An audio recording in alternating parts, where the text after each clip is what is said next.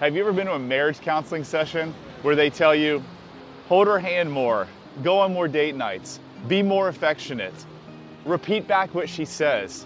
Well, that stuff normally never works. And why? When you've got two people fighting for their worthiness, it's really hard to make that work. The problem with marriage therapy is they focus on the symptoms and they focus on what the two can do together but the real problem in relationships is not between the actual two people. It's the relationship that each individual has with themselves. So all of that stuff it doesn't work when you're fighting for your worth. I know I went to probably 50 different marriage counseling sessions over the last 20 years, and usually I'd work, walk out more upset and more mad and saying, let's get a divorce. So if you want to fix your marriage, you got to work on yourself and that relationship you have with yourself. Love heals all. Shortcast Club